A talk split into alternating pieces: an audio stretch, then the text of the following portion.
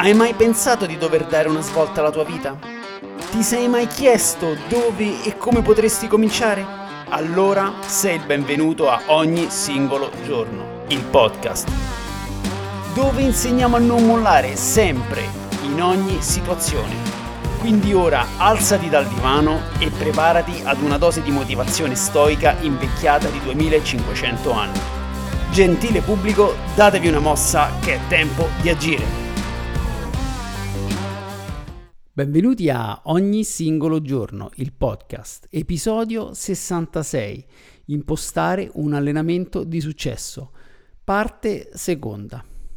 Inizio questo episodio con una bellissima frase di Tolstoi nel libro Anna Karenina e dice ho bisogno di movimento fisico, altrimenti il mio carattere si guasta. Se voi seguite questo podcast, avete sentito tutti gli episodi precedenti, sapete quanto per me è importante l'allenamento, non solo ai fini del, del, um, del fisico, ma soprattutto anche della mente. Allenarci ci fa stare bene, ci fa stare bene fisicamente e mentalmente, ci rende più disciplinati, ci rende più controllati e, e ci rende più aperti alla realtà.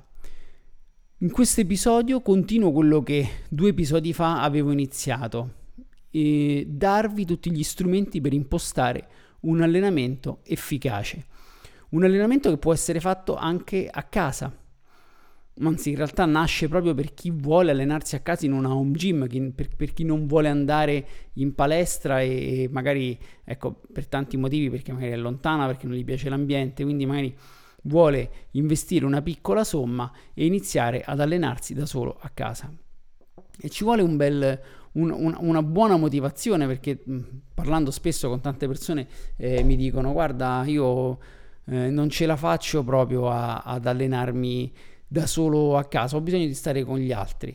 Questo lo vedremo nella prima parte dell'episodio che come sempre è l'obiettivo, l'importanza dell'obiettivo, quali sono gli obiettivi migliori che già ne ho parlato abbondantemente negli episodi precedenti, ma oggi li rivediamo perché è fondamentale per avere una, um, una piena consapevolezza e diciamo eh, una piena efficacia del, dell'allenamento. Quali sono gli obiettivi migliori? Gli obiettivi migliori sono quelli intrinseci. Che cosa vuol dire intrinseco? Cos'è un obiettivo intrinseco? Un obiettivo intrinseco è quell'obiettivo che nasce da dentro di noi e tende ad, a, a un qualcosa che facciamo per noi e non per gli altri. Un obiettivo intrinseco è la salute, un obiettivo intrinseco è lo stare bene, un obiettivo intrinseco è allenarsi per il piacere di allenarsi, cioè provare piacere quando ci si allena. Un altro obiettivo intrinseco è stare bene fisicamente per le persone che ci sono accanto, ok? Per esempio voler essere in forma per giocare con i propri figli, eh, o comunque ecco appunto per magari introdurli anche loro allo sport, dare l'esempio. Questi sono tutti obiettivi intrinseci e sono gli obiettivi che si è visto ehm, protrarre eh, l'allenamento per più tempo, quindi ci danno tra virgolette più disciplina, fanno parte di quella che è la disciplina. Se io ho un buon obiettivo, come uno di questi che vi ho appena elencato, io sarò più disciplinato rispetto a chi sceglie di avere un obiettivo estrinseco. Cosa vuol dire obiettivo estrinseco? Un obiettivo che dipende dal giudizio altrui, cioè classico, siamo a giugno, metà giugno, la prova costume. Andare in palestra, decidere di allenarsi per mostrare il fisico in spiaggia si è visto essere uno eh, dei tanti motivi che non danno continuità. È un qualcosa che prima o poi ci si stufa. Perché ci si stufa? Intanto perché non lo facciamo per noi stessi e questa è la ragione più importante, ma soprattutto perché non vediamo nell'immediato i risultati. Cambiare la propria composizione corporea è una cosa lunghissima e lentissima, ci vuole tempo, ci vogliono anni, non mesi, anni. Noi viviamo in uno stato di equilibrio, l'omeostasi, per rompere questa omeostasi e mettere massa o perdere grasso fare insomma un percorso che, di, di ricomposizione corporea, ci vuole tantissimo tempo, dobbiamo forzare il nostro corpo a stare in uno stato che a lui non piace, quindi dobbiamo lottare contro la nostra stessa natura. E per fare, per, per mettere in pratica questa strategia, questo grande sforzo, dobbiamo avere un grande motivo che ci supporta, altrimenti, come si dice, natura contro cultura, la natura vince sempre, quindi dobbiamo essere molto motivati.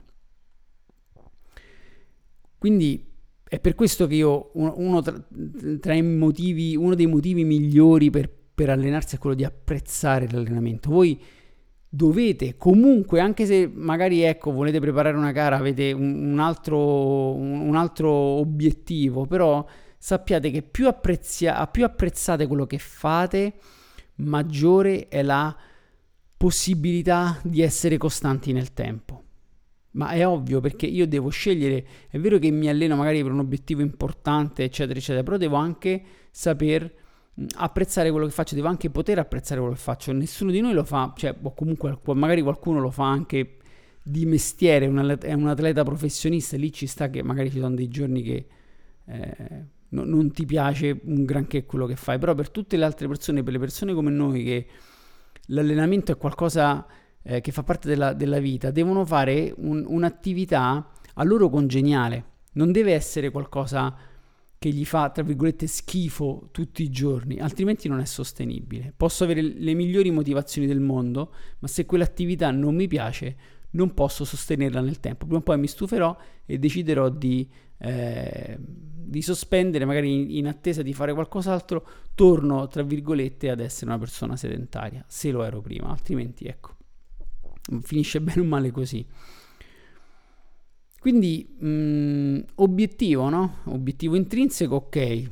Mettiamo che io ho una gara, una gara di, di un qualsiasi eh, sport, quello già è un ottimo obiettivo. Corsa, sollevamento pesi, mi organizzo, cerco di allenarmi per arrivare a, a, a quello che io mi, eh, magari correre una mezza maratona, una maratona intera, fare una gara di stacco, eccetera, eccetera. Per tutte le altre persone, per tutte le persone magari che vogliono eh, avere, non so, un stare meglio, ok? Possono giocare un po' di più con i mezzi. Che cosa vuol dire? Se io ho una gara di corsa, che sia un trail, che sia una maratona, quello che devo fare ovviamente gran parte del tempo è correre se è una gara di sollevamento pesi, quello che devo fare più, più, delle volte sarà sollevare pesi, è la specificità del gesto, no? non posso difficilmente c'è un transfer così specifico da un esercizio diverso a, a, quello che è il gesto atletico della gara. C'è sempre un minimo di transfer, ma mano a mano che si avvicina uh, il, l'evento, quindi la gara, eccetera, devo sempre di più coltivare il gesto specifico della gara. Magari molti di noi, come il sottoscritto, non hanno gare, non hanno un, un obiettivo co- di competizione, ok? Quindi vogliono semplicemente stare meglio, essere più forti, più veloci, più resistenti. E da qui possiamo giocare un pochino. Che vuol dire giocare un pochino? Mm, vuol dire che nel mondo del fitness spesso si confondono i, i, mezzi, cioè gli esercizi con i metodi. Nel senso, io se io devo fare cardio, prendo una persona e dico qual è l'esercizio per fare cardio? L'unico esercizio per fare cardio è la corsa, quindi con la corsa faccio cardio, quindi allenamento cardiocircolatorio e invece per aumentare la massa e la forza devo utilizzare i sovraccarichi come bilancieri e, e kettlebell, manubri, eccetera. Quindi forza, bilancieri, resistenza, eh, corsa.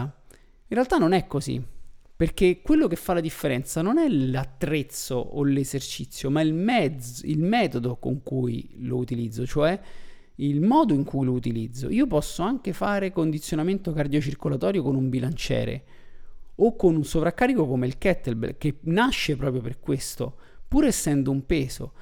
Io posso condizionare il mio cuore, i miei polmoni, il mio apparato circolatorio stando sul posto e facendo degli swing, o facendo degli snatch, o dei clean, o dei, o dei, dei, dei diciamo, chiamiamoli circuiti con questo attrezzo che uh, per la sua natura balistica si presta tantissimo a questo tipo di attività, ma lo posso fare anche con il bilanciere. Se io metto un peso molto leggero e vado a ripetizioni molto alte, io avrò più una stimolazione del sistema cardiocircolatorio rispetto a una stimolazione muscolare, perché la tensione muscolare sarà bassa, ma l'impegno di mov- l'impegno diciamo del, de- del recupero del sistema cardiocircolatorio appunto sarà molto alto. I- stessa cosa vale per la corsa.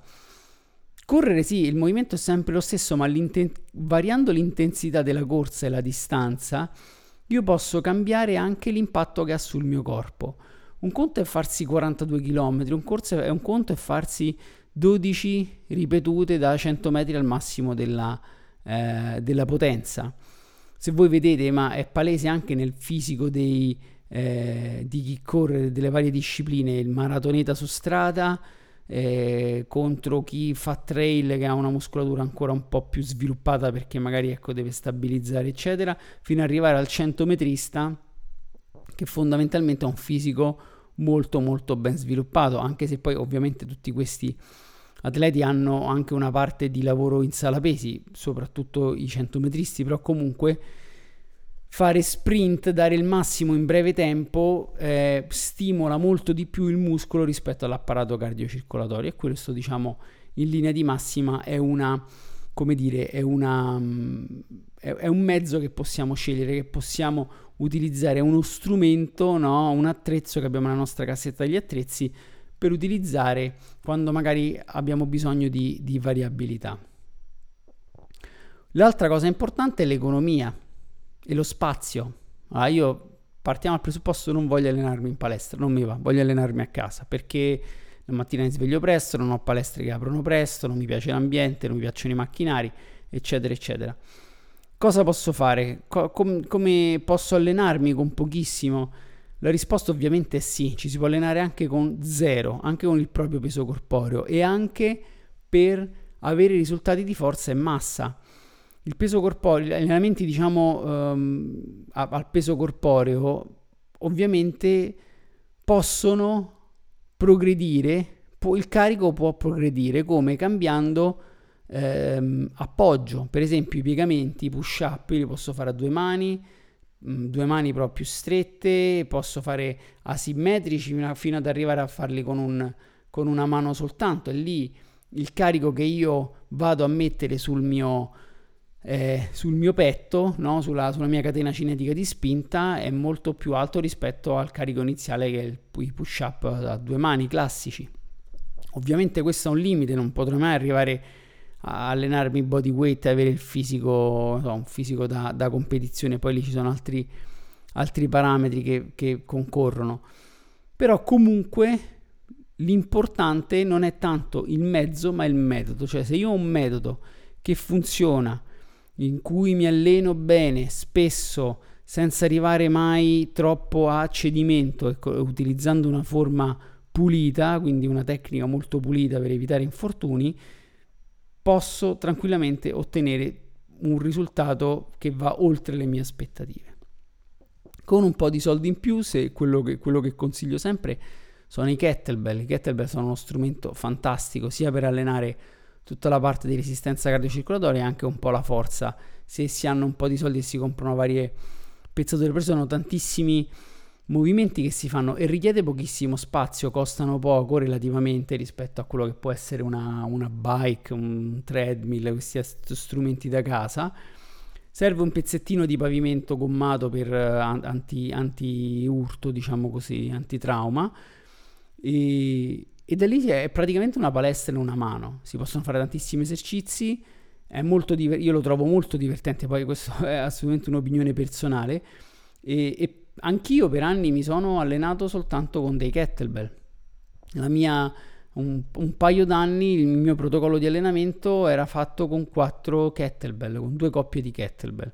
E sono stati anni molto, tra virgolette, formativi perché ho scoperto tutta una serie di movimenti che hanno messo alla prova sia le mie... Ehm, la mia struttura perché poi si, si, si, con movimenti nuovi si cercano range di movimento diversi quindi poi serve una certa mobilità quindi si, poi si deve lavorare sulla mobilità e grazie a Kettlebell ho scoperto l'alta intensità quindi anche la, cos'è l'alta intensità fare eh, 100 snatch in, cin- in 5 minuti era un tipo di intensità che non avevo mai, mai scoperto, mai, mai, provato prima. Vi parlo di questo 11-12 anni fa. Eh, Insomma, tutta una serie di cose che mi hanno fatto capire che c'è veramente del potenziale e il costo è molto molto basso. Infatti, eh, tra i miei clienti, chi mi chiede protocolli di allenamento dove non, possono, dove non, si può andare in palestra, quello che io chiedo di avere a casa il minimo indispensabile sono dei kettlebell e un punto dove appendersi, quindi per fare le trazioni che possono essere anche queste scale che vedete dietro sul gradino o prendersi una, una pull-up bar o semplicemente quelle che si attaccano alla porta kettlebell e sbarra per le trazioni sono fondamentalmente una palestra completa. Poi se si ha più disponibilità di spazio, magari si ha un garage e si hanno più soldi, lo step successivo magari è un rack, quindi un castello di, di metallo con dei perni su cui appoggiarci il bilanciere con dei pesi. E lì fondamentalmente posso fare tutto, posso fare tutti gli esercizi di spinta, come la panca, di tirata, vabbè, lo, stacco da terra con il bilanciere, posso fare squat, affondi, tutta una serie di esercizi diversi. Posso utilizzare le sandbag, quindi anche la sandbag semplicemente un sacco pieno di sabbia, ci sono tantissimi esercizi che si fanno solo con la sandbag per il condizionamento cardiocircolatorio e per la forza.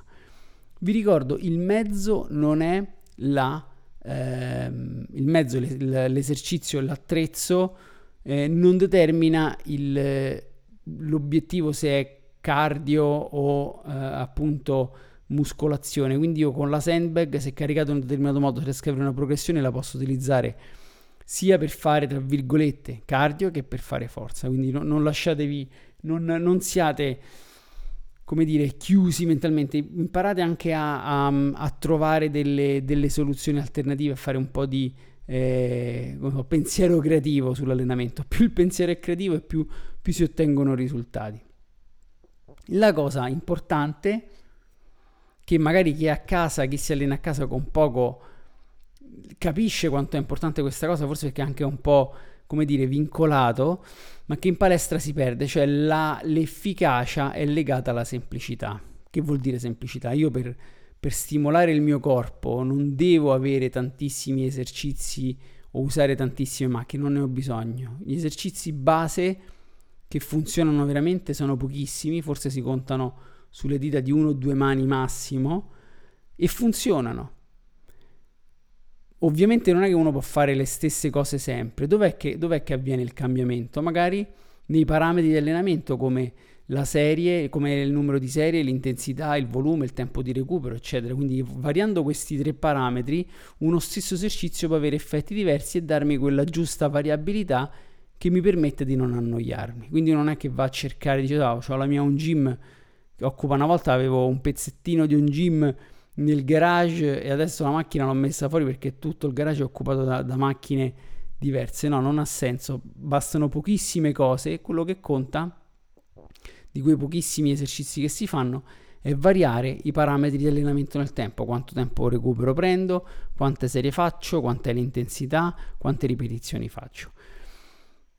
Questo ci dà Già così, già impostando un buon allenamento, conoscendo questi parametri, variandoli nel tempo e mh, mm, facendo adattare il nostro corpo, quindi lavorando in maniera pulita, senza arrivare a cedimento, eh, in, in, con una tecnica appunto precisa, eh, riesco ad ottenere praticamente mm, non dico il meglio del meglio da me stesso, ma comunque sto sulla strada giusta. È qualcosa che sicuramente mi fa stare bene, molto più rispetto che a magari ecco, quando non facevo niente oppure magari mi allenavo in una palestra dove avevo tantissimi macchinari, disper- mi, mi, perdevo no? in chiacchiere, sprecavo tempo, eccetera, eccetera.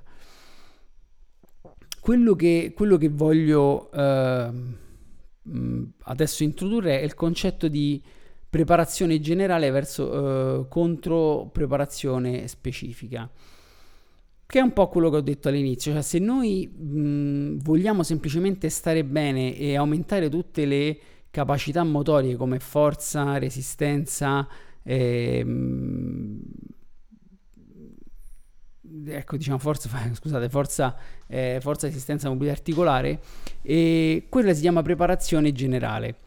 Mentre eh, se io ho bisogno di preparare una gara di qualsiasi tipo, quindi una gara che può essere di corsa, una gara di mh, sollevamento pesi, facendo l'esempio di prima, lì ho bisogno della preparazione specifica, cioè devo andare oltre quel, mh, diciamo, quel, quel livello dove tutte le capacità sono a un buon livello, devo prendere una o due e, e portarla al massimo del, del raffreddamento, del, mm, eh, no, scusate, del, della capacità.